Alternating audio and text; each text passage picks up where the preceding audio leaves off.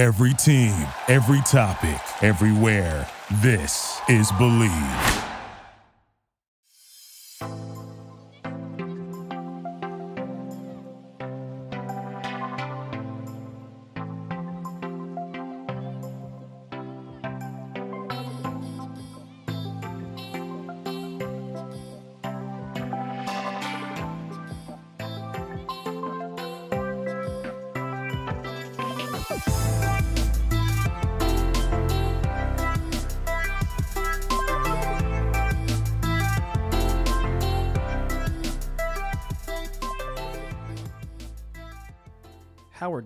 Inside Sports is brought to you by the Believe Podcast Network, the number one podcast network for professionals. Enjoy the show. Hi, everybody. Welcome to Howard David Live. Uh, special day for this podcast.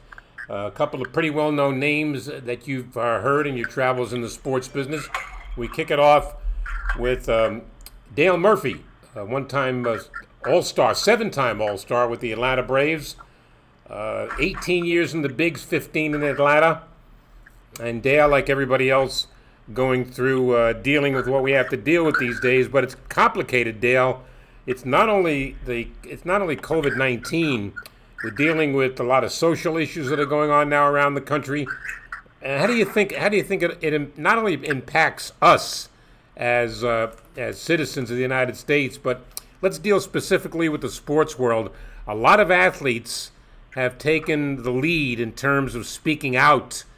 Uh, is this something you think uh, turns into um, a positive when athletes speak out? Because let's face it, fans, uh, you know, believe what athletes tell them. Well, yeah. Thank, first of all, thank you for having me on, Howard. Yeah, I think uh, I, I think the one thing for for for players is to educate themselves. Um, I, I think uh, uh, people of in influential positions like professional athletes, entertainers, musicians, what have you.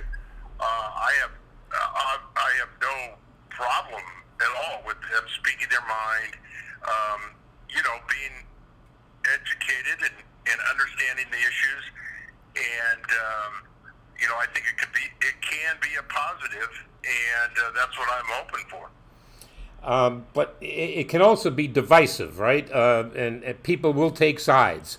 Uh, but when I when I look at uh, let's just use an athlete like LeBron James as an example. He's been very outspoken, uh, and a lot of people have followed his lead. Well, you're right, Howard. I think uh, he, you know I, I respect uh, LeBron James. I think he's one of the athletes that we can you know look at as far as giving back to the community. I, I never seen or heard anything about him except positive things. And right. I mean, people will take sides. I guess what I would say is is uh, what, what I want to say is open up your minds and listen. Hmm. Uh, don't necessarily follow that athlete if that's you know if you know we we got to educate ourselves, Howard. That's the thing. And and one of the issues has been the MVP award in baseball, named after uh, Kennesaw Mountain Landis, uh, one-time commissioner, and uh, with some documented uh, cases uh, as he was commissioner of racism and some some issues that have really bothered uh, some of the uh, uh, black National and American League, uh, you know, baseball players. That his name is on the plaque. And so people have asked me about it, and I've, I've looked at it, I've studied it. I've tried to put myself in uh, Joe Morgan and Barry Larkin's shoes. Why does it make them uncomfortable? You know, we got to answer that question. We got to listen. We got to understand. And so that's that's what I say is listen and study and understand and and have some empathy. Put people put yourself in people's uh, shoes if you can and that's what empathy is. It's a good exercise for us, and it'll make us better. Uh, there is a movement afoot that uh, wants to change the name of the MVP award to the Frank Robinson Award. Are you okay with that? Yeah, I think it'd be great. Uh, he's the only uh, player ever to, to, win the MVP award in both leagues. And, and I'm also fine if, if they just want to call it the National League Most Valuable Player Award. I mean, or American League. I, I don't, you know, I, I don't have an issue either way, except that when it bothers um, some of my uh, fellow uh, ball players and uh, perhaps teammates, I haven't heard it from any of my teammates on this issue, but you know, it, why does it bother them? I guess that's the question. And if there's, you know, uh, concern and uh, legitimate understanding on on the part of those of us like me who had never really thought about it that much, to be honest with you, uh, maybe we can learn something. And uh, uh, you know, Joe Morgan told Barry Larkin back when Barry won the MVP, and Joe won his MVPs, you know, many years before that, and it's bothered him all these years. And now we're in a climate where we can speak up and listen, Howard. I think that's the most important thing. Yeah. Is don't just don't just uh, pick a side. Pick a side from listening and understanding. Yeah. No, you're right. Um, talking with Dale Murphy, the one-time great Atlanta Brave, uh, and everybody who knows me knows that I've been a Brave fan since forever. Uh, and not only rooted for the Braves when Dale was playing, but even before, going back as far as when Hank Aaron was there. And then a guy from our neighborhood by the name of Joe Torre made the Braves, so we had more of a reason. we had more of a reason to root for the Braves. Did you did you try to strike out Joe Torre at one time, Howard? yeah, I told you that story, didn't I? No, no, I knew that. I knew that, that. I knew that was a fruitless exercise. I mean, all I wanted to do. I mean, those guys were four and five years older than me. I, I couldn't Yeah, compete. that's right. I Yeah, remember. I, I couldn't compete with that. But uh, uh, it's uh, you know, Joe. Joe had a great reputation in our neighborhood. Um, after we played, we always played a nine a nine o'clock game in the morning on Saturday at our age group. And then as soon as the game was over, we ran over to Diamond Number One in the parade grounds in Brooklyn to watch Joe and the cadets. And he, it wasn't just Joe. I mean, that guy named Matty Galante, who went on to play for Houston, uh, was on that team. Larry Yellen, who played for the Houston uh, Colt 45s at the time. I mean, they had some players on that team that all made the big leagues. Man, you you you got to you had to grow up in a different neighborhood to get a chance there, Howard. Yeah. And it wasn't just that, Dale. Honestly, you remember Joe Pepitone? oh, sure. Yeah, well, Joe played for Nathan's Famous, the famous hot dog uh, uh, company. Uh, he was a little, he was, I think, a year or two older than Torre. But uh, when Pe- Pepitone used to play in a place called Marine Park, so when he came over to where we played baseball, the crowd was big because Pepitone had a big reputation. And then I played with his younger brother Billy uh, in the American Legion Ball. And Billy, uh, I think he got signed by the Cubs, but he didn't last very long and wound up being a Chicago policeman for most of his life. But the one thing that I found out about baseball and about athletics is that there's a lot of common ground here. And it's not only, you know, if, if you're good enough, the question is in our neighborhood, as an example in Brooklyn, we didn't care if you were Irish, Italian, Jewish, uh, Puerto Rican, didn't matter if you were white or black, it didn't matter. All that mattered was could you play ball? And if you could, you were in. It didn't matter what you were. Well, I agree. Yeah, I, absolutely. I think that's one of the, the great. I mean, I couldn't agree with you more, Howard. Baseball, uh, sports. Uh, you know, uh, we would like to think, and we know the history of baseball that it wasn't necessarily so in all of sports. You know, at one time. Uh, we made some corrections, uh, you know, in in um, not allowing uh, black players, obviously, and with Jackie Robinson, and it was it was great finally to see. Isn't it interesting, Howard, that it took years for professional baseball to catch up with the neighborhood games? Yep. Games, you know. I mean, it's it's just uh, it, it's it's interesting because you know we want the best players, and you know it's a real it's a real tragedy when you think about it. Um, that we were not able to see uh, the great players of the Negro Leagues um, playing against uh, you know the best uh, white players. It, it eventually you know uh, happened with Jackie and others, but it's a real shame because uh, boy, there were some great players that we mi- the- we missed obviously before my time, but we missed as as a country. So so sports can teach us uh, if we do it right that uh, what's important, you know, is teamwork and good players, and it doesn't matter where you're from. Well, the, the truth is that Jackie Robinson wasn't the best baseball player in the Negro Leagues. Uh, he, he, was picked by signed by Branch Rickey of the Dodgers because he was college educated at UCLA, and Rickey felt that he was going to take some abuse, but that he was educated enough to understand it and deal with it uh, as an adult. And uh, I mean, look, Josh Gibson w- was a great home run hitter in the Negro Leagues. He never made it to the big leagues. Satchel Paige had a big reputation before he didn't come into Major League Baseball until he was already into his 30s. So it's uh, it's it's you're right. It's it's it's a shame. It, it really is a shame. Well, isn't that isn't that interesting, Howard? Uh, me, like most people, figured, and he, now that you said it, I, I, I got to say to myself, yeah, that's right. That Jackie was the best player in the Negro leagues. I mean, that's fascinating to think about. As good as it was, you know. I mean, just think about the great players, and and you know, it it is um, unfortunate and we're in a climate now, I think, again, where we got to look look at ourselves, look at the way we're doing things as a, as industries, as as families, as individuals. You know, are do we need to make some corrections?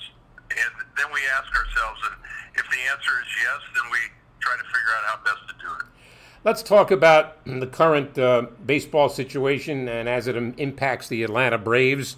Uh, yesterday came out that Nick Markakis has opted out.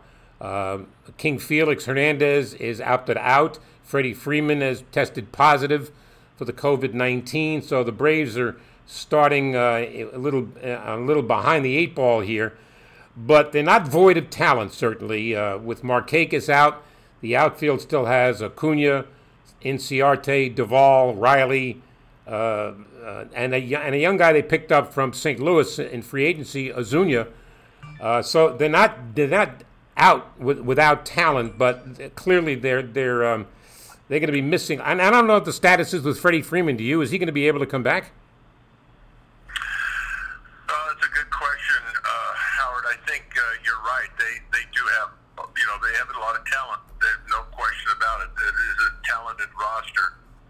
Uh, I would I would argue that you need Freddie. I mean, you know, Freddie is uh, as Brian Snitker called him the other day. You know, the cornerstone. Uh, you know, of uh, he's he's kind of the center of gravity with that team, and he's a great player. So uh, the other guys that have opted out, you know, I understand that. I, I people ask me what would I do. I'd be like, I have no idea what I would do right now if I were playing uh, it would probably depend on my age and family circumstances, like a lot of these guys. It looks like. Uh, what I've heard is that uh, Nick Markakis talked to Freddie Freeman and uh, and really uh, uh, really kind of uh, convinced. Not Freddie didn't convince him, but just the conversation. Uh, Nick Markakis said to himself, "Man, uh, this is serious. He's really sick. He's getting better. I saw that the other day." Um, which is really good. Um, I mean, this is a scary situation. Uh, not sure if he'll be ready by the first game. Um, I'm sure if uh, you know he'll be back uh, as soon as possible. But yeah, you you know, Howard, it's just a, such a challenging time to stay positive, isn't it? Just yep. so challenging. Sure. It's so so hard to stay positive, and you know that's what we got to do, and that's what the Braves are doing, and you know, all of us sports fans. You know, let's stay positive and, and, and hope for the best, but respect those who are saying, you know, I'm, I'm going to take a pass this year. Well, uh, we're talking with Dale Murphy, uh, the one time great Atlanta Brave. Uh, Josh Donaldson is now gone uh, after hitting 37 home runs and knocking in 94 runs last year. That's going to leave a void in the lineup. Uh, so, so who plays third? Is, it, is this Camargo that's going to play third?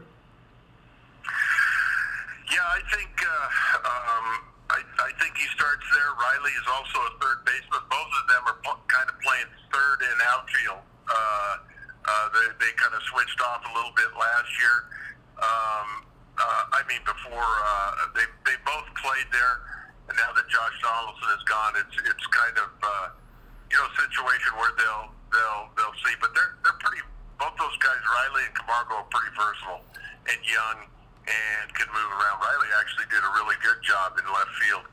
Uh, so they'll they'll try to figure out how to. both really talented kids. Riley's got a little more power. Um, uh, uh, Camargo's got a stronger arm, more experienced, uh, you know, to, to play multiple positions. So yeah, I mean that's uh, to, to bring up your point, Liz and Josh Donaldson. Again, that's another reason reason why they need Freddie. The pitching staff, uh, Max Fried won 17 games last year. Soroka won 13, but uh, a lot depends on the health of Foltynewicz, right?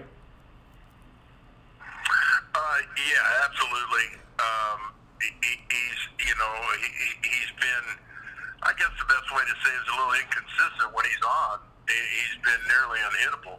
Um, you know, but man, what a, young group. You met, mentioned Soroka and Fried. I mean, these guys are kids winning 17 and 13, and hopefully uh, Foltynewicz uh, finds his, you know, his groove and uh, can keep contributing because he's got great stuff. Um, you know, these guys, they, they're just young. I, I can't really believe how young they are and, and how polished uh, they are. So, you know, they're deep. They're deep and added to their bullpen strength. So, in a 60-game season, I, you know, I really like them. No question about it. I think what's going to be interesting, Howard, is in this 60-game season, is strategy changes. Hmm. Uh, sometimes you sit sit back and wait for a three-run home run, depending on your club. But you know, 60 games is you, you may not be able to sit back and wait for a three-run home run. You may have to do a little more hit and run, a little more button, uh, uh, you know, just a little more small ball to try and get uh, runs across the plate early in the game. So that's one thing I'm going to watch. Well, let me ask you about this, and this is part of the business of the business. Uh, you sure you saw, I'm sure, Patrick Mahomes' half billion dollar deal to play football for Kansas City. Uh, it made me think about the deals the Braves signed with Albies and Acuna, uh, and they gave them multi-year deals uh, early on in their careers. And I'm wondering, at some point, the Braves are going to look at it and go, you know what, we're going to have to tear up these contracts and renegotiate this thing because these guys are going to outperform their deals. You know it, and I know it. Yeah, it's a good question. And when they signed those deals, that's what everybody was was saying. The, the young players were saying uh, to themselves, uh, you know, I've never dreamed of security like this, uh, so I'm going to sign this contract. And a lot of people are saying, well, you know, you don't want to do that because you're so good you know, well, we don't know what's going to happen in the future. They could get hurt. They understand that. And the Braves made big offers. Uh, uh, yes, probably uh, under market value if the guys still perform the, the way they do, the way they are performing. There's no question that it, it's going to be a great deal for the Braves. But again, these young kids are saying, like, I, I got security for me and my family that I never dreamed about. But it'll be interesting to see if they continue. Man, there's no no telling um, I, I, really, they're two of the best in baseball right now at their positions. Uh, you, you, mentioned the, the bullpen before. I, am going to be honest with you, Dale. I would sit there and watch a Brave game and keep my fingers crossed. When the bullpen came into the game, a lot of the times there was inconsistency, and they used to drive me up a wall. Oh my God! Well, I mean, uh, uh, is, that, is that fair, or am I being a little too critical? Oh no, I, think I think consistency would be, uh, you know, what how you describe it. But you know, how you got to think about what if what if they were consistent? I mean, they win 120 games. Yeah. I mean, that that was something. So, you know, that they've uh, um, they understand that. And today's game, Howard, you know, you just you you pitch five or six innings and the bullpen has to be depended on. But the other challenge with all the clubs all the clubs, I believe it was in 2019 where I read, it might have been 2018, that for the first time the ERA of bullpens in baseball were higher than the starters. Really? And yeah, and that's that's a mark uh, to me of the challenge that all of baseball has. We have got to get these starting pitchers to pitch a little bit more. I'm not. We're not going to go back to the days of ten complete games a year. Yeah. But we got to get them into the sixth and seventh and, instead of the fifth and the sixth because it's a strain on all of the bullpens in all of baseball. Yeah. Uh, no question about it. You got to get those starting pitchers to give these guys a rest. Well, the Braves open up on July 24th at, at the Mets at Citi Field, uh, which is good news because the Braves all time have won 463 times against the Mets, and the Mets have only beaten the Braves 386 times. So, I mean, for forever and a day, and this drives my son in law crazy because he's a Met fan. And, and I, I, I told him when my grandson was born, he should have named him Chipper, but he wouldn't do it. well, that that disparity in the record is definitely. I mean, I didn't have very much to do with it. People always say, "Oh, you used to kill the Mets." I was like, "You you just got the same Murphy?" Because I remember facing Gooden and Darling and all those guys. It was like I didn't like facing those guys, but Chipper Chipper's the man. Uh, it's been a it's been a fun uh, a fun thing to watch, even after he's retired. With all the respect the Mets fans. Let me Uh, ask You know, a, a, Yeah. a, a funny story. Go ahead. Sorry, sorry. A funny story about Foley's, which unfortunately has closed during this pandemic. Uh, Foley's Sports Bar in New York. I think Chipper's last weekend in Atlanta, he renamed the uh, he renamed the bar Chippers. It's uh, it, it's interesting. Now, uh, you look back last year. I I never thought I would see a World Series where the home where the visiting team won every game. That's just unthinkable, but it happened. And Washington, you would think with their pitching staff, will be the team to beat in the NL East. But it's not just Washington. It's Atlanta. It's Philadelphia, and yes, it's even the Mets. It's going to be a hard division to come out of. Well, it really is, and especially in this concentrated. I mean, you- we're we're, we're liable to have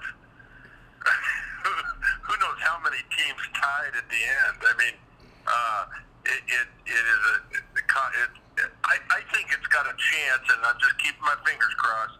It's got a chance of being really a lot of fun, Howard. It really does. I mean, 60 games of baseball is is uh, it, it is like March Madness. I mean, we you can't you can't afford, especially in your division. You know, you can't afford a loss. So it's got a lot of fun. But the the National League East is is is really really competitive. Uh, I've said for a number of years I, I've been wrong, but I've always felt like whoever comes out of the East is is going to win the, the World Series. I was right last time, but uh, it's a great it's a great division. It really is a lot of fun. Let me ask you. I ask everybody, a lot of people anyway, when I have them on my podcast, uh, about their careers and did you have any regrets? And, and I'm thinking about Dale Murphy. Now, when I grew up, Jackie Robinson was my hero. I wore number 42 as a basketball player, baseball player, football player. He was my hero. And then years later, I'm going to I'm going to college at night while I'm working during the day in New York, and I run into Jackie Robinson on the streets of Manhattan, and it was like I couldn't believe that he was standing in front of me, but he, t- he gave me a half an hour. Believe it or not, I talked to the man for a half an hour, and I was I I was so in awe of this man because as a kid he was my hero. So here I'm saying I wore number 42 with all my uniforms. Now I'm gonna flatter you a little bit. My daughter started playing soccer, travel soccer, she wore number three. She wore number three. oh, I'm honored. And it was and it wasn't it wasn't an accident, man. I, I encourage you to wear number three. Thanks, Howard. let me let me ask you about this because it's something that's it's something that's I know it's been bugging you and uh, and I've been pulling for Gil Hodges to get in the Hall of Fame forever. And I spoke to his wife, who by the way is still alive, lives in Florida. Um, d- uh, 398 home runs. If you hit two more home runs, would that have made a difference? It's a good question. Um, I, you know, I, I don't think so. I know we we all uh, we we love the round numbers in baseball, all of sports. You know, uh, probably if there was a five instead of a four there, Howard, that probably uh, it'd probably make a big difference. Um, and so, you know, I, I'll just have to thank the Hall of Fame for giving us guys that played in the late 70s and 80s extra chance with the new way they're voting. So uh, with the new era committees, I have a chance every like every three years. So um, we'll just have to see what happens. It would be it would be unbelievable. It really would. It'd be so great. Well, I um, uh, you're not going to get an argument from me. I think you deserve to be 18 years, seven All Star games, back-to-back MVPs. What four people have done that? It's I mean it, it's unconscionable that you're not in the Hall of Fame, but you know that. Uh, I know it's probably an agony for you, but uh, you are who you are, Mr. Murphy, and you were a credit to this game. Uh, and it's and it's been a kick for me to talk to you again. Uh, hopefully, we'll do it again. Absolutely. Thank you so much, Howard. I'd, I'd love to, to talk to you. I, I appreciate your perspective and, and uh, history in sports and uh, your your love for the Braves. Thank you so much. So, well, you have me on anytime. I love it. Uh, you stay safe now. Thanks. Thanks, Howard. He's Dale Murphy, one of the greats. One of the greats. And the word great is tossed around a lot in pro sports. It really is. It maybe to to an excess. But it to me it's more than numbers. It's it's the kind of person you are in the game. It's the kind of person that uh, that you are that represents who you are. And guys like Dale Murphy, I mean, they come along once in a while. The guy was a great player, needs no explanation. Should be in the Hall of Fame, but he's not. Hopefully, he'll get there. I'm going to switch gears a little bit because we're going to talk to uh, another great uh, in a different in a different sport, and hopefully he'll be there. Hello. Dominique, Yes. it's Howard David. Are you ready, my friend? Yeah. Very good. You didn't you didn't put on a coat and tie for this, did you? You can have an open shirt. yeah. Well, you know, it's a casual cow. He is Dominique Wilkins. He joins Howard David live. Um, the Human Highlight Film. To me, that's as good a nickname as has ever been in sports. Well, it's pretty cool. Yeah. Not bad. Who came up with that? Actually, I got that name in 11th grade. Really? I was in uh, five-star basketball camp, and it was a gentleman named Howard Garfinkel, the great Howard Garfinkel. I remember him. Yeah. Yeah, and I got that name because I scored 42 in the All-Star game at the end of the week, and they couldn't tell how I was scoring because it's kind of unorth- unorthodox. And they said, you know what? We're just going to call him the Human Highlight Film. and believe it or not, I hated the name. Really? but, you know, as I started to get a little older, I said, wait a minute, hold on. I can make a little money off this name. so it stuck. And you got it when you were how old? 11? Le- uh, know, 11th grade. And you're thinking about making money at 11? Good for you. Uh,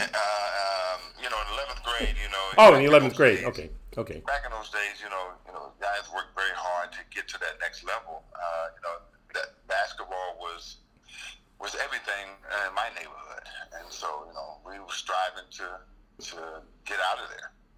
And, and your neighborhood was where? Baltimore, Maryland, Okay. Okay. Yep. Uh, tough place. Uh, yeah, I've heard. Well, I'm, I'm from Brooklyn, New York, and, and uh, we've had a little battle or two. Um, let's. Uh, I don't want to talk about your career. I want to talk about your interest in wine that you that you acquired when you were playing uh, in Italy, I believe. Yeah, you know, I, I when I was playing in Italy, you know, I lived on a vineyard, and the neighbors used to, at the end of the week, they used to bring me cases of Fragolino wine, and it was amazing, you know. So I developed a love for wine when I lived over there, and it kind of carried on uh, to, to, to, to today, you know. So it, you know, I always had a passion for wine. So you got a private label now, and it's called Wilkins Private Label. Well, I used to. I'm not involved with that particular one anymore, but uh, working on some other things right now, and uh, some really cool, promising things I'm working on when it comes to wine. Cabernet. Oh, of course, and a Pinot. Hmm, well, and when we get done with this, I'll give you my address. You can send me a. Co- nah, I'm just kidding. yeah, I'll take care of you. I'm into I'm into Cabernet. I visited the win- the vineyards in in uh, in Sonoma, California, and Napa, California, and it's it's a treat. You've been there, I'm sure. oh yeah, many times. And this it's a lovely place, and if you're into wines, you love wines. There's no better place in the world to go than out there in Napa Valley. Did you ever go to the uh, Coppola vineyard? I didn't. And they have they have a museum there to honor Francis Ford Coppola, who of course directed a lot of movies, including The Godfather. And when I walked into that museum, they had The Godfather's desk. As soon as I walked in, I couldn't believe how small it was. I expected this big desk, and it wasn't. Well, you know, TV makes everything look bigger, right? the, the Hall of Fame career that you've had, and I mean, you, when you went in 2006, you go in with Charles Barkley, yourself, Joe Dumars, uh, an old friend of mine, Dave Gavitt, who has since passed away, and Geno Auriemma, who, who's established a phenomenal career coaching women's basketball at Connecticut. I mean, uh, that's as good a class as I've ever seen. It was a great class. It was a wonderful class, and I really enjoyed, you know, going particularly with Barkley because you know we played against each other in college when he was a freshman, I was a, a junior at the time, and you know, right into the pros, and then we go into the Hall of Fame together. That was, a special time. You know, it was amazing to me uh, when he w- tried out for the Olympic team and Bobby Knight cut him. I mean, Mistake. yeah, you think? Mistake. Yeah, you know, for whatever reason, he I guess he was looking for a different type of player. Who knows? No one knows. But uh, what a talent to cut Charles Barkley. well, you think about this, Dominique. You think about this, Charles. But when you looked at Charles Barkley, you would not have thought that he would be such a productive rebounder because I believe he played at about six six, maybe, maybe. So he's going up against much taller guys, but he had the ability to establish position in the painted area that was as good as I it saw him got. Firsthand, I saw him firsthand Yeah. in, in college, and he had an uncanny ability to clear out space. And what I mean by that, when he put his body on, he was so big, and strong that you couldn't get around him. And so he was a great position rebounder as well as the area rebounder. He would go and get it, and he was just so quick off of his feet for a guy his size. He was a freak of nature. In that class also one of my favorite players joe dumars uh, you know joe was i mean he played with isiah he played with the great pistons team that won championships a lot of people didn't give joe dumars a lot of credit but keep put this in, in your memory bank joe dumars is the one that had to guard michael jordan Let me tell you, Joe Dumars was a super player. Super player. I mean, he could do it all. You know, he could score. He could he could rebound. You know, he was a great passer. But defensively, he was a hell of a defensive player, one of the best. And so he, he had a well-rounded game, and he had size, strong uh, shooting guards, could play multiple positions. You know, he was a, he was a great player. Well, you also went in. I mentioned Dave Gavitt's a friend of mine. He passed away in 2011. He was commissioner of the Big East when the Big East first was born, and I had the privilege of doing a lot of games on Big East television, uh, thanks to Dave Gavitt. Uh, but we got to see the beginning of a lot of great players that played in the Big East, whether it was St. John's or Georgetown or Providence or you name it. I mean, Patrick Ewing just comes off the top of my head, and the great Georgetown teams. But the, it's college basketball, like everything else, has changed dramatically from from back in the mid '80s. Yeah, I mean, when you look at basketball, period, it's changed. You know, from the '80s. You know, you had so many rivalries. You know, and every every league. You know, in college. You know, you had every division had their certain rivalry that they enjoyed playing against, but it's it's not like that anymore. Um, because first of all, a lot of these guys don't stay in school long enough to build those rivalries, and so it, it, you know it's a different time we live in. You came out in '82, third overall pick behind James Worthy and um, Terry Cummings, and I remember Terry as a as a bulldog, a real tough guy who played with Milwaukee, and Worthy, of course, Yeah, played with yeah he played with the great Laker teams. But I'm reminded of you know, the third pick in the draft. Uh, what was that? 80? Was that 80? Eighty-two. 82 when a guy named Jordan came out? Oh yeah, no, actually that was eighty-four. I believe, 84. You're right. You're right. Jordan comes out. We uh, Olajuwon was number one. We expected that, but Sam Bowie was number two, and it forever it'll be attached to how did Portland pass on Michael Jordan? But keep in mind, they had uh, uh, they had a pretty good number two guard by the name of Clyde Drexler. Yeah, you know, uh, it, that happens all the time. You know, it, it doesn't really, it doesn't matter if you're the first pick or the, really the fifth pick. You know, especially in, the, in that era, it was so many great players you know, um, you know, actually, I was supposed to go number one to L.A., but Mitch Kupchak got hurt, so they had to pick a bigger forward. James Worthy could play both forwards, so I knew if it didn't go one, I would go three. And so it really, really didn't matter. You know, it just it, it that's back to depend on what team needed that position more. And so, you know, it, it worked out well for everybody.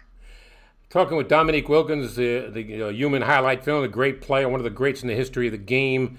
I think back to some of the teams that you played on in Atlanta, whether it was Kevin Willis or Doc Rivers or Levingston or uh, Antoine Carr or uh, Spud Webb and all.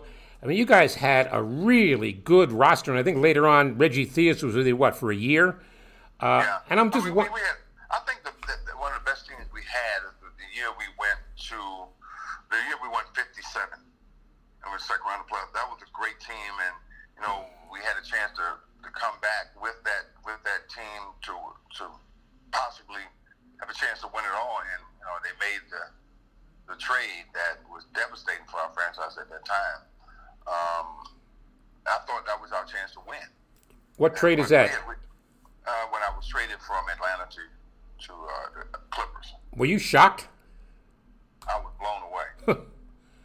What's it like? I mean, people don't seem to understand. I mean, here you are a superstar, and a superstar. Well, you know, I know, I know it's the nature of the business, but when you're the, the face of the franchise, you are the franchise, and you're told that you know you got to get ready for playoff, and then the, the, next day, you know, they call you say they traded you. That was a blow. Who was part of that trade? Do you remember? Mm-hmm. mm-hmm. Um, yeah, that was fair. Yeah, I, I no, I, I understand the sarcasm there. I, I get that. I, look, the, I've I've always been blown away. Um, and in fact, I had Vin Baker on about two weeks ago, and Vin's. I go back a ways with Vin. I was doing Milwaukee Bucks basketball on radio when Vin was playing with Big Dog Robinson, and uh, and Vin talked about when he was traded from Milwaukee to Seattle, where he joined Gary Payton, uh, and he was excited. He, he, was shocked about the trade, but he was excited. Let's face it, he was playing with a non-playoff team in Milwaukee, and he was going to Seattle, which had Payton and a lot of other good players. So he was excited about going there.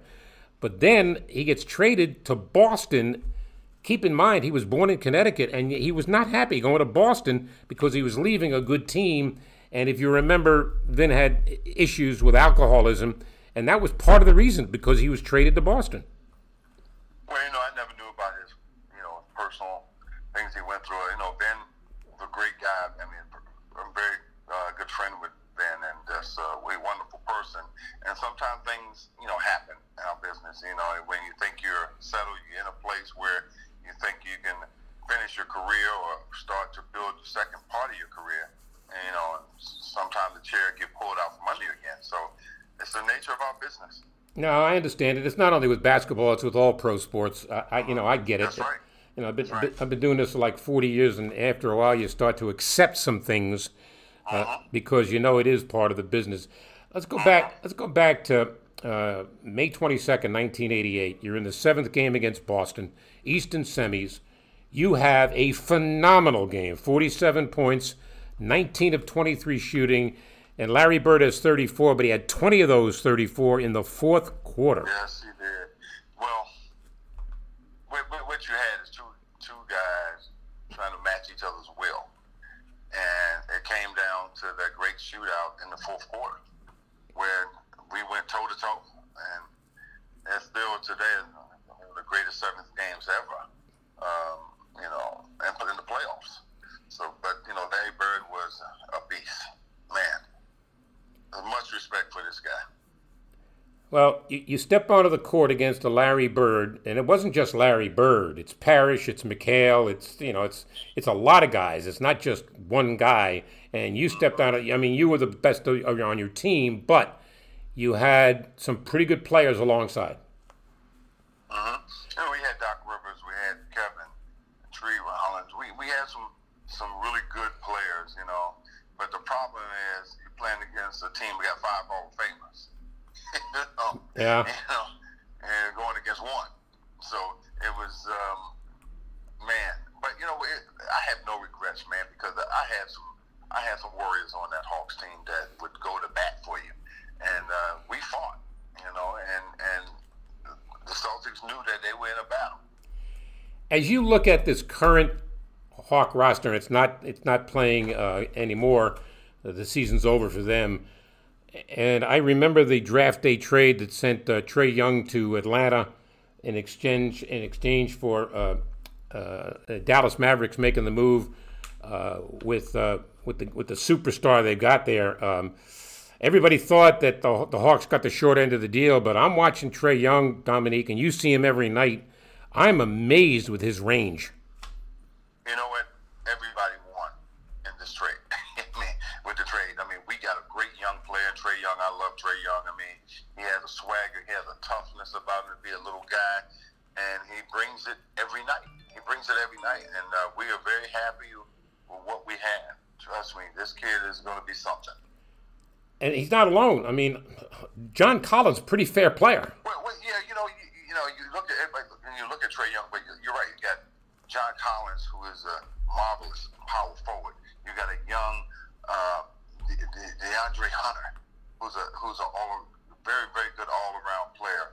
You know, and then and then you, you got Kevin Huerter, you got Cam Reddish, you got guys who are up on the uprise, who are great young talent that has the potential to be very, very good players in this league for a long time. So we, we, we're happy with the crew of young players we, we have. The thing is, that's to continue to build around that, and that's what Travis Schlenk is doing.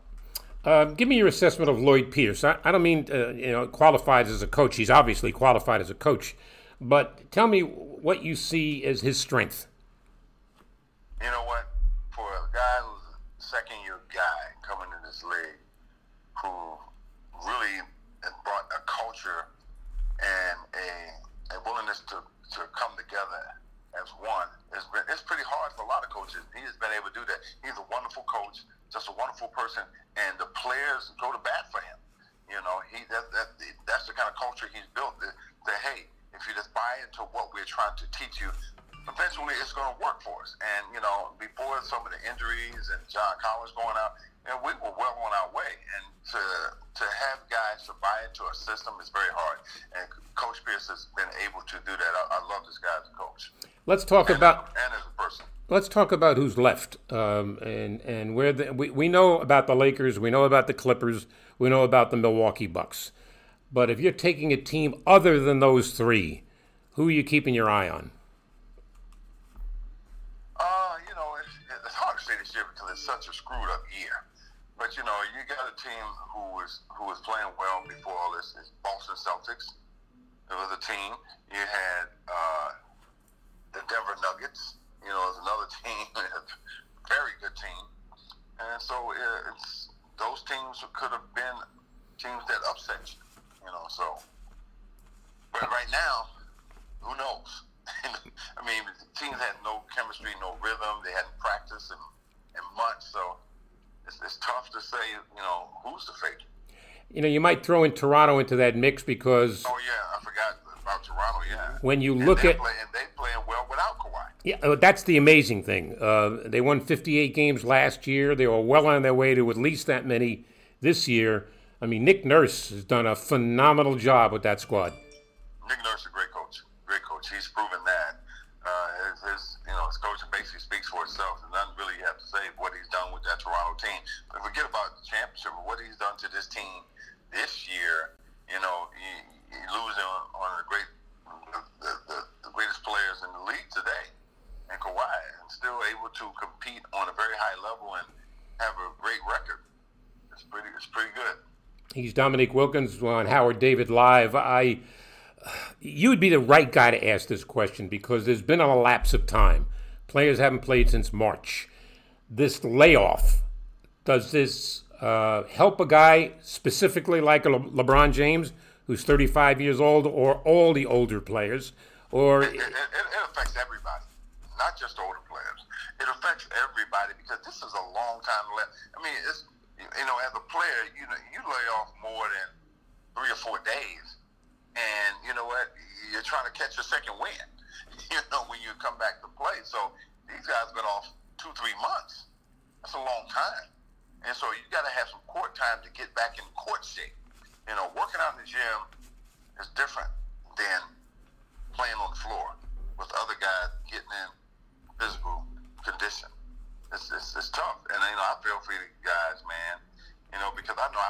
is for him to, you know, to get some sort of rhythm, some sort of chemistry. I know that uh, that no, it's kind of hard to fool you, but let's look at.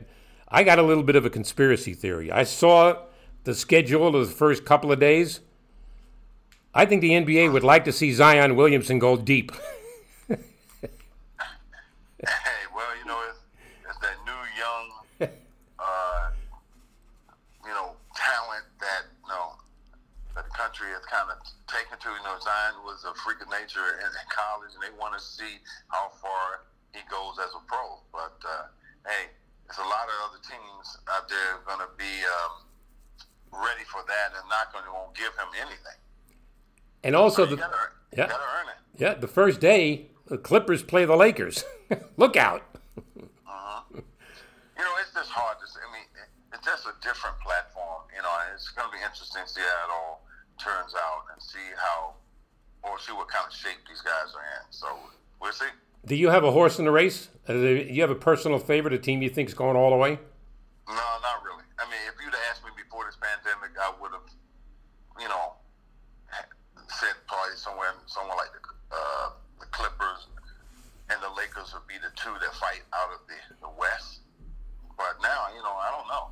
I wish I could answer that question. If you were coaching a team that was playing the Milwaukee Bucks, how would you try to defend Giannis? by committee. One on one, forget it. You're not gonna, you're not gonna, you're not gonna guard him one on one. He's unguardable one on one. But um, you have to guard him by committee. You know, you you try to force him out in the perimeter, and that's by you know packing the lane because once he gets in the paint, you can forget it. Hey, Dominique, I'll be honest with you. He's got a lot of your game. Um, you know, the attacking, you know, the rim, getting in the paint. That's what. That's what. That's what he is, and that's what makes him so good, so effective, because he keeps the defense always on on, on the defensive. Because what he does is he keeps you backpedaling, and once you start backpedaling, it's hard to guard a guy like that. And my whole thing was to get to the free throw line, and that was that's the way he plays. He wants to get to the free throw line, and you know, and uh, attack in the lane. And so what that does is create an advantage for you as an offensive player because now the defense don't play you as hard if you got two, one or two fouls early in the game, and that's what kind of pressure that Giannis put on you.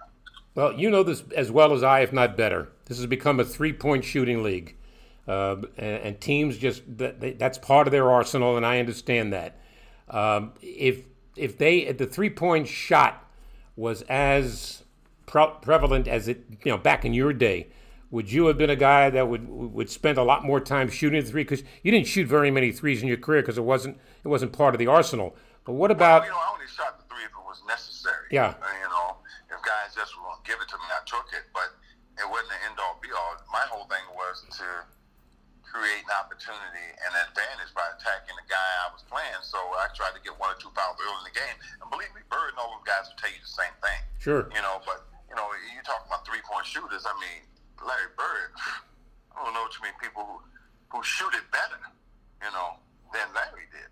You know, and Reggie Miller and Ray Allen. I mean, those guys were great three point shooters, but you know, it wasn't like you know you run the fast break and run through the three point line. Guys would would go to the basket, and if you didn't get it, you go through, and therefore there was a secondary break, so the ball never stopped. And so, but you know, now it's it's, it's it's, it's pushed more to shoot the three, more three, the more three, the more threes. And but a lot of coaches back in those days thought a lot of those shots, especially when you pull up off the three, was a bad shot. And so, you know, you took a lot of bad shots, you came out of the game. I look at, uh, at at today's game, and I'm not being you know uh, you know old school, but I and, and and Gregg Popovich, the great coach of the San Antonio Spurs, he's not a real big three point fan. Uh, uh, that's his p- particular f- uh, view of things. I don't necessarily disagree. I'm a, I'm old fashioned, old school. I liked the game when you attacked the basket and you played hard nosed defense and all that. I, I, that's the way I was brought up. Now it's a different day. I understand that, but uh, is there's no right or wrong here. No, you know, the thing is, we had our time the way we played, and now it's their their time. And you know, the thing I, I, I hate so much is when people try to compare the two to different eras because it's not fair. It's not fair for the guys today. It's not fair for us. So why do that? You know, who's the greatest? Who's not? I mean, I don't buy into that stuff because you know it just was a different time we played in. Just like these guys playing in a different time. You know, it's their time now. So you know, let them enjoy who they are. But you know, when they when they uh, one of the things I hate when they try to discredit our era to prove a point is wrong. Could the and I'll just use the Detroit Pistons as an example. Could their style of play survive in this environment, the way they call them so closely now? Uh, probably. But they could survive because they had great players, but it would be a lot more fouls called. That's for sure. I, uh, you saw the Last Dance, I'm sure. The whole thing about the. Yeah, I mean, the thing is, them guys, you know, we were tough back then. I mean, guys, you know, we again, we had right, we had we had guys we didn't speak to each other for our whole career, you know, and we didn't want to. You know, it was just it was just the way it was. You know, I mean, you look at that team, that that Troy team, that's what tough and physical. Man, they was skilled. I mean, they had great players on that team. You talking about you had Rodman, you had Isiah, you had Dumars, you you had uh, Laimbeer Mahorn, who was great rebounders and defenders. I mean, you had so many people. You had Salley. You had it was, it was too many too many guys on the team to name that were a solid part of their success. They were good, man. I, look at um, you saw the documentary on the Last Dance, the Michael Jordan thing, the ten part. I'm sure you watched some of it. Uh, the, I came away from that. Look, I always thought Michael Jordan was a fierce competitor. There's no, that's not a debate. But there was a couple of things that we saw that you know Michael pushed his team and all of that. Uh, I didn't think that was a negative. The one thing that that shocked me is why their general manager Jerry Krause announced before the start of the last season with Phil Jackson that he was leaving. I just don't understand the timing of it. Yeah, you know, there's a lot of things it's kind of hard to figure out about that particular situation, but you know, you know, people talked about you know how tough Michael was, and sometimes you know he jumped on this guy so much. Well, the trade-off was you had six championships. Mm-hmm. That's the trade-off. Could you have played with Michael? Could I have played with Michael? Yeah. I, I would say in this situation here, I always wanted to beat him. Oh. So didn't want to play. I didn't want to play with Mike, you know, because we were competitors. We were fierce competitors. But if you ask me, would I play with him to win? Absolutely. It's incredible to me. You walk into your neighborhood, you walk into your neighborhood bar, and the debate is who is better, Michael Jordan or LeBron James? I think it's a stupid argument. Michael was the greatest of his time. LeBron was the greatest of his time. Period. That's why I say I don't agree with these comparisons, and I'm like enough already. Uh, you know, uh, it's the different eras. It's different eras, man, and people don't understand that. You know, that everybody is so quick to put people on pedestals when you don't you don't have to. I mean, LeBron, this is a super player. Michael was super player. Why get into compare who was better? That's and, and you know, and then you know, you talk about that. You got to look at how about Bill Russell, thirteen championships. Mm-hmm. How about a guy like Wilt Chamberlain, average fifty and thirty percent? I mean, so if you want to get in comparisons, you got to throw them guys in, in there first before you throw anybody else in. You know, it's amazing to me, Dominique. Like under Kareem, this, man, they, let's forget about Kareem. Yep. I, mean, I, I look at a, um, uh, I look at the current situation we're in. In addition to the pandemic, but the social issues we're encountering right now. And I mentioned that I grew up in Brooklyn and, and, we had a different outlook on things. We just played ball. That was our whole thing. I didn't, we didn't care if you were Irish, Italian, Jewish, Puerto Rican. It didn't matter if you were white or black. It didn't matter. If you could play ball, you were in. And it was, it was as simple as that. Uh, now we're at a different time and a different place. And I see players like LeBron James taking the lead and speaking their mind. And a lot of people have uh, lined up with him as you hear this about a guy like LeBron or players like him, uh, uh, would you, you know, th- this didn't happen back when you played, but what, what's your reaction when you hear this? Well, you know, the guys, they, uh, you know, the they they have different leaders who speak out on different issues, be it from sports or social issues or or, or racial issues. I mean, guys, and I think they have a platform more so than we did to speak out on things that they're they're passionate about or things that they feel like is not right. So you know, uh, I'm I'm I'm really proud of these guys of how they've handled themselves. I go back to I went into this military in the Air Force during the turbulent '60s, and I didn't think I'd ever see that again. But it's worse now. But the, here's the one saving grace: you look at the makeup of the protesters now; it's half white. Well, you know the the, the thing that's been been amazing how so many people have come together, white, black, brown, and so forth, has all supported the same cause, and that's injustice Right. in this country. And so uh, to see everybody come together and and you see fists raised in the air by every color that's never happened before in history. Let me ask you this. We used to play a game when we were in high school where we would pick players from the NBA. You get your choice, we would do it in rotation, and you would pick players and we used to it was like a fantasy thing. We'd add up the points at the end of the night and so on. If you, Dominique Wilkins, had a chance to pick four guys to play with you from all time, who would you pick? That's a good one. I'm gonna, exclude the small four position because I'm gonna pick myself as the. That's all right. No, no, okay. you know, um, but man, I'm going with Kareem, hmm Magic, Jordan, and I'm gonna put Akeem Olajuwon at the power forward. I mean, it's, it's really a problem because it's either Akeem Olajuwon or Karl Malone. you know, you know, so either one of those two guys would be my power forward. obviously you're leaving LeBron off, and Le- I think the one thing you can say about LeBron, he could play all five positions on the court. Not back then. No, okay, that's a fair point. That's a fair point. Not back then. But you know, like I said, I would have picked uh, him of course Larry and guys like that. But at the small forward position, you asked me what other four guys as a small forward, I'm gonna pick four of the positions. Not excluding them as not as, as some of the the greatest players I would play against. And if you ask me, you know, if I had to pick a top ten, well yeah, of course he would be in there. All right, so you picked Michael, Kareem, Olajuwon, and Magic, Yes. right? How many games would you win at 82? I don't know. Probably eighty-two. when you you know i asked this question of bill russell and i asked this question of willis reed when they were playing when you stepped out onto the court beginning of the night how many times during an 82 game schedule where you said to yourself not not not in the locker room you just said it to yourself uh, we don't even need to give our a game tonight we could give our b game and still win 15 Some times nights- Some, nights, some nights, you know, depending on who you were playing. But uh, but you know, with other nights that you need an A plus game.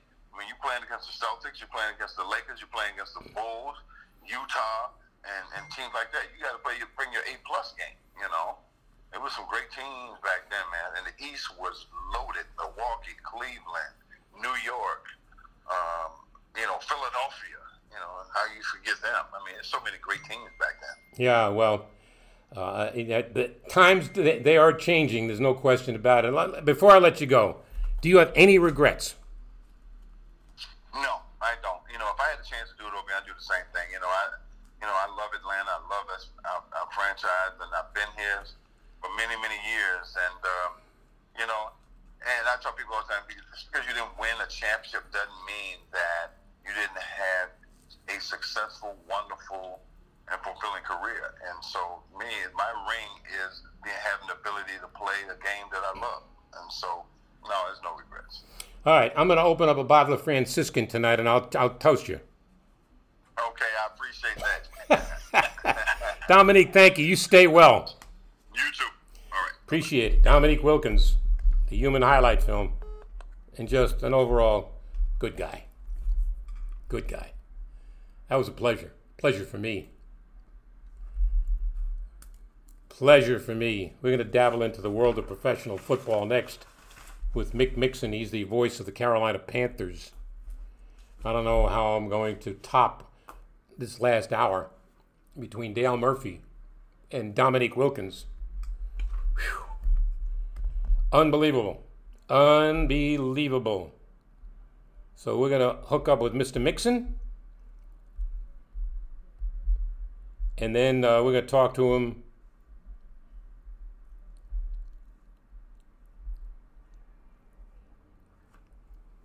We're going to talk to him about um, the world of professional basketball.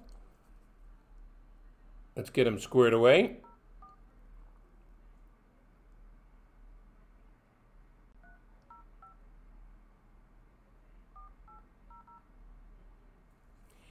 We'll talk about Carolina Panther basketball. All right.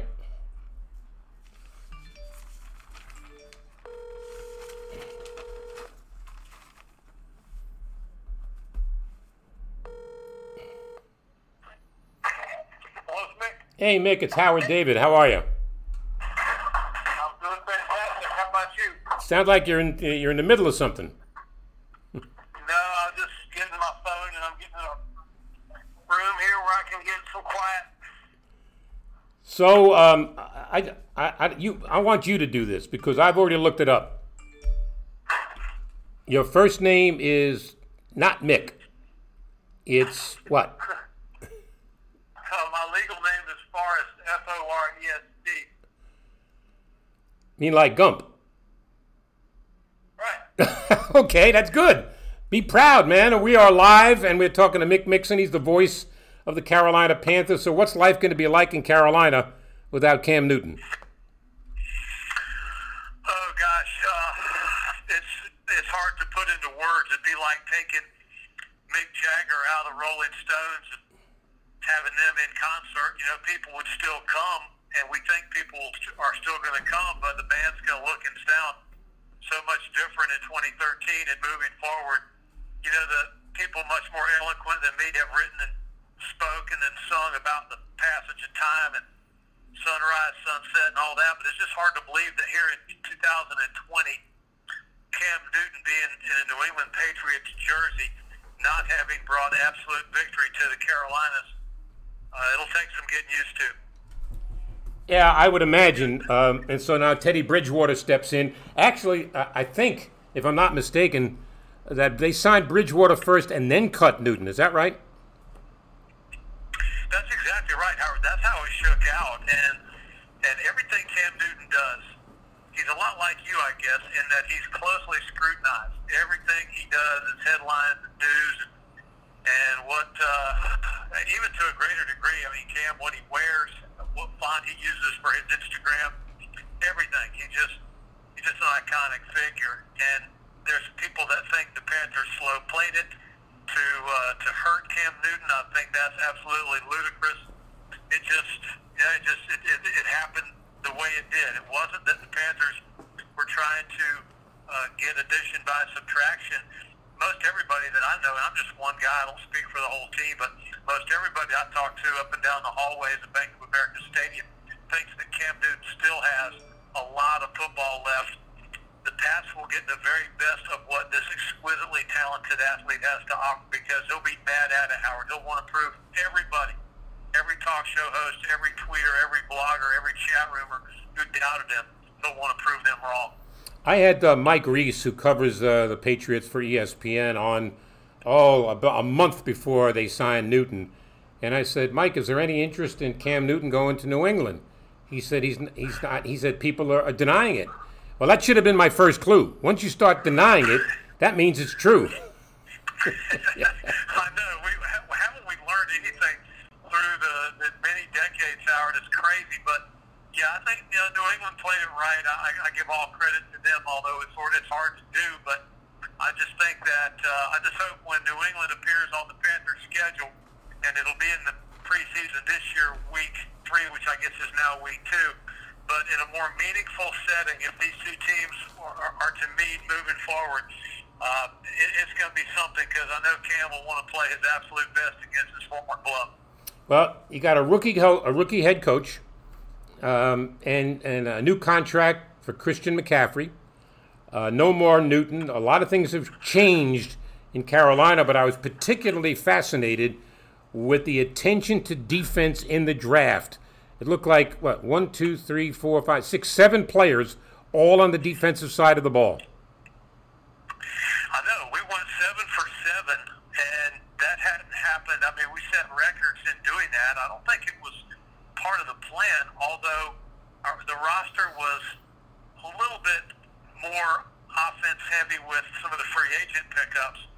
But to go out there and, and, and go seven for seven defensive players in the draft, it wasn't necessarily part of the plan. The, the Panthers said they just were loyal to the draft board and stuck to it. But it's exciting. Some of these players may not.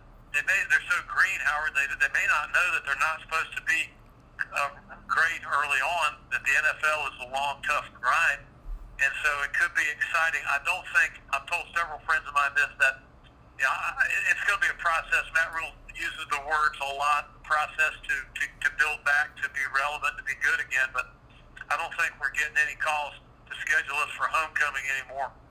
No, but I, you know, I particularly like the Derrick Brown pick out of Auburn, uh, the uh, uh, the Matos pick out of Penn State, and even Jeremy Chinn from uh, Southern Illinois. I kind of like those picks, and even Troy Pride out of Notre Dame. Uh, I think there's some possibilities for these young players. Me too, and you know, Kenny Robinson is not scared. He's a thumper. Bravvion Roy, that anchor strength in the interior. I think it's got a chance, and I'm glad you mentioned Jeremy Chinn. Uh, it seems like it's been a long time since the Panthers have had a drafted safety where you just slotted slotted him in and, and you could depend on that. The history of the Carolinas has been more at safety of go on the street, try to get a guy, and it's worked out okay. I mean, the Panthers have had some uh, some, some guys that have come in and, and done well for, for a year or two, but just think that that Chinn gives you that that big, long safety that, that other teams, along with Tre Boston's sister back there, other teams are going to have to scheme for. Well, let's, we're talking with Mick Mixon. He's the uh, voice of the Panthers since about 2005. Uh, the addition of Robbie Anderson from the Jets via free agency. Now, I'm familiar with Anderson, having seen him a lot when he played with the Jets. Uh, what are the expectations in Carolina? I'm glad that you mentioned him because uh, I need to, to, to turn to you for the answer to that question. Every, everyone, Carolinas are fired up about Anderson, but what, what do have on our hands, in your opinion, at receiver now, Howard? Well, the, the, the problem, his shortcoming is the fact that he is short. That, that's part of the problem. He's got great speed. Uh, he's not afraid to go up and get it. Uh, he's a fearless player. Uh, I, but the, in the Jets, it was a, it was a bad situation because he had Sam Darnold, who, aside from the uh, mononucleosis attack he had, was the victim of a terrible offensive line. So Darnold didn't get a lot of time to throw the ball. Bridgewater's a different kind of a quarterback, and I'll be interested to see about ha- how they mesh. Yeah, me too. I can't wait. Uh, I think that when there were shorter receivers here for a while, and Cam Newton was having a problem throwing wild high, there was some numbheads who speculated that, oh, well, what we need is taller receivers. But really, that does not fix the underlying issue, which is accuracy from, from out of the pocket. Bridgewater, with his ability to process, to think, to deliver the ball, to be not just in the catch radius, but accurate in the catch radius, and receivers like Anderson, who, as you say, Howard, can go get it. I think the big play possibility in Joe Brady's offense will be back again. Uh, talk about well, it's not only Anderson, it's DJ Moore, it's Curtis Samuel. So, give me your assessment of the whole unit of wide receivers. Who's got some special teams chops, he'll be in that mix as well. The, the, the real X in the equation, I think, is Curtis Samuel. Ohio State speedster who uh, has that potential a la Teddy Ginn to kind of take the top off of defense, so to speak, to open some things up underneath. We're, we're, we cut deep, Howard. We, we trimmed this thing down to the studs in this. I mean, we could have Chip and Joanna Gaines here studying this, this thing for a total makeover uh, home edition because the Panthers got rid of some iconic receivers, tight ends, Uh, of course, Cam Newton, other players that we've, we've spoken of. So I think that DJ Moore is dependable. Moore is great without the football. I don't, I don't play fantasy football, so I got no idea about stats and who to put on your team.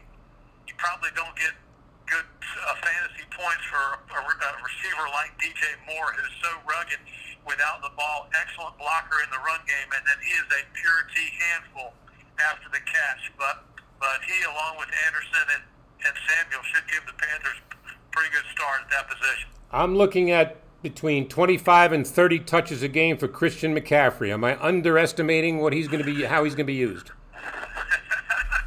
McCaffrey can do it all. He could uh, he could broadcast the game. He could do the pregame interviews. He's sneaky funny. He's, he's I think I give him so Howard. And you'll see it this year if you cover us, follow the Panthers, which we invite you to, by the way, because there's room on the bandwagon for for for the great Howard David. But uh, McCaffrey is, has camouflaged his intelligence and his leadership voice pretty effectively. He's just quiet. He's just more of a quiet guy. But he realizes now this is his moment in time. So he's doing all the interviews, looking into the camera, basically saying, uh, and not afraid to say in that locker room, "Follow me," and and we and we're going to be going places. Mick Mixon, the voice of the Carolina Panthers. Give me uh, what we don't know about your new head coach, Matt Rhule. He's got the gift of humility. He's not a. Uh, he's not one of these uh, ready, fire, aim kinds of uh, of egocentric next great thing in the coaching uh, slot machine. Howard, he he's got the ability to to build consensus, to deflect criticism, to accept praise. I loved his, his sort of the social injustice, all these unanswered questions. He had a press conference soon after that, and I just thought he struck a really nice chord with not without being preachy, without trying to, to say too much or do too much. He talked a lot about what he you know what he doesn't know, what he needs to learn, and how he's going to try to support his players and just listen first as he as he gets a feel for for coaching these Carolina Panthers. But I think you, if you got a chance to get to know him, I think you'd really like him. Five and eleven last year, finished behind New Orleans, Atlanta, and Tampa Bay. But some things have changed, most notably in Tampa Bay. They got a guy named uh, what's his name again? Oh yeah, Tom Brady. Uh, is now going to be the quarterback of the Tampa Bay Buccaneers. They lost seven games last year by one score, and they turned the ball over a lot. Jameis Winston had 30 interceptions. Tom Brady's not going to throw 30 interceptions in four years, let alone one. I know that's that's Brady's. I think that's Brady's five-year interception number, and it may not even Brady may even have less than that. So uh, Winston had that ability to run hot and cold. He'd break your heart on one play and then look great on another another play. But Brady uh, has got the, the Bucks on fire. The quarterbacks in our division is unfair. I mean, all these bullies in the schoolyard with Matt, Matty Ice, Matt Ryan at the height of his powers in Atlanta. Drew Brees, when will Drew Brees please will he not somebody just snatch him up in a broadcast booth somewhere, put a blazer on him so he doesn't carve the Panthers up every year. And then uh, then what you you say uh, Howard about what Tampa Bay's got going is the, the, the NFC South is uh, is a pretty robust division. Yeah, there's no doubt about it. Um, you don't have to wait long for Drew Brees. He's already got a deal with NBC starting next year. Well, I will celebrate that, and because uh, he's uh, he's one of those guys that if he's on your team, you absolutely love him. But when you just watch this this twitchy, he's like a gerbil. He's always just licking his fingers and throwing the ball and getting in and out of the hole. Everything he does is quick, fast twitch, and um, and he's uh, he's sure obviously surefire first ballot Hall of Famer, no doubt. I don't, uh, Mick. I don't uh, place a lot of stock in looking at the schedule because it's not who you play; it's when you play them. Uh, and you open at home against the Raiders, and we don't know much about the Raiders. We don't think they're a powerhouse, but and then you got to go play in Tampa Bay, in Los Angeles, then play Arizona, Atlanta. That's a formidable next month after the opening game. Yeah, we don't have to wait long to jump into the uh, the divisional games too, Howard. As you say, what are your um, what's your sourcing? What are your people telling you about uh, about football? Do you think we're gonna? I mean, you think it's gonna be thumbs up as far as you know? Uh, as of right now, it is, but you know, I'm I'm the eternal optimist, Mick. I'll be honest with you, and there's a side of me right now that's concerned uh, about whether or not baseball is going to start. Uh, I mean, teams are in training camp, but a lot of players are opting out. In the NBA, we've seen players opting out. Same with the NFL, uh, and same with pro basketball. So uh, until I see it begin, I'm just going to play wait and see. I, I can't predict anything because we haven't been down this road before. So uncharted, I know, and I've even thought uh, if there are games and if there are flights and all, will will uh, will your humble correspondent uh, be on the plane? Will we have to? Will broadcasters like us have to watch TV and do do the best we can to, to capture the sights and the sounds of everything and put it on, on out through the radio speaker? I just don't know. It'll be, interesting to see. Have you done a game in Jerry's World yet in Dallas? Yes, uh, and the TV is it's so crazy. The television screen is so it's, the resolution is better than your naked eye. So I got a stiff neck from looking up at the big video board, calling the game off of that thing. It's crazy. Well, the reason why I asked you is I've done games there, and I had no no chance of seeing uh, the other corner uh, of the end zone, the left corner of the end zone from my vantage point. So I did call the game off the monitor, and look at it this way. That's pretty much what you're going to be looking at now, possibly. But let's just say that they say you can do the game from the stadium. Is there a part of you that's going to be concerned? Oh, sure. I'm 61. I mean, I mean, I guess I would be in that uh, that that risky group, and and, uh, and life its own self. You know, I love I love uh, all I ever wanted to be when I was a little kid was a sports broadcaster. And, and I'm passionate about it. But you definitely, you know, you don't want to put yourself out there and expose yourself to too many pathogens. And, and uh, but it does also it would feel odd. I mean, how are we going to do interviews? How are we going to do collect all these interviews for the pregame show? And and are we going to have to? If we are in the stadium, are we going to have to broadcast with a face with a mask on? It's just, I don't, I don't know. I mean what do you What do you think? I, I don't know. I, am going to play wait and see. I, I, really don't have an answer to that. Uh, we've sat in the same stadium once that I can remember. Carolina was in the NFC Championship game against Green Bay in Green Bay, and I'm, I'm trying to remember the year. Uh, maybe it was before your time. Yeah, as a matter of fact, yeah, it was. was. before my yep. time. That was my predecessor, Bill Rosinski. That I think you're Pat, you're in Bill's paths cross. I think maybe at Westwood One a few uh, lifetimes ago. Yeah, no, that that's accurate. Uh, it was actually '96. Um, the game was at Lambeau Field in Green Bay, and Carolina. And, and by the way, the way they exploded out of the gate as a, as a, uh, a, a brand new organization, they accomplished a lot in a very short period of time. When we're good, we're really good down here. It's splashy, but the problem has been that we has been to be consistently good. That's that's the goal moving forward. So I get the idea. You're excited about the season starting, uh, but we have not been down this path before. We don't know what to expect. So I guess we're just going to have to play like everybody else, play a wait and see attitude. And the key is just stay safe. That's the bottom line. Agreed, and I appreciate talking to you, Howard. We respect your work and down here, and, and appreciate the visit very much. I'm sorry, my phone was a little clattery at the beginning. Sorry. Out of my uh, my mobile my mobile home office here with a dog and cat and my wife watching reality TV in the other room. So, but it's been a joy. Appreciate it, Mick. Thanks for your time and stay safe. Appreciate you too, Howard. Mick Mixon, the voice of the Carolina Panthers. Now, his concerns are real. Think about it. We don't know what to expect. We're going to go along with the recommendations.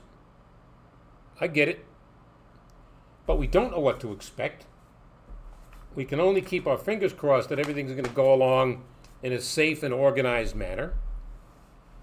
And I'm okay with that. I'm keeping my fingers crossed. I am, truthfully. So it'll be interesting. Very, very interesting. Uh, look, you folks stay safe today. Appreciate your time with Howard David Live. Uh, we'll see you again tomorrow. Same time, same bat channel. How's that? I've been wanting to say that forever. Just like when you, if I ever played on Jeopardy, I'd like to say I'm going all in. But you have a, a, a good day today, a great day, and stay safe. Thanks for being a part of Howard David Live.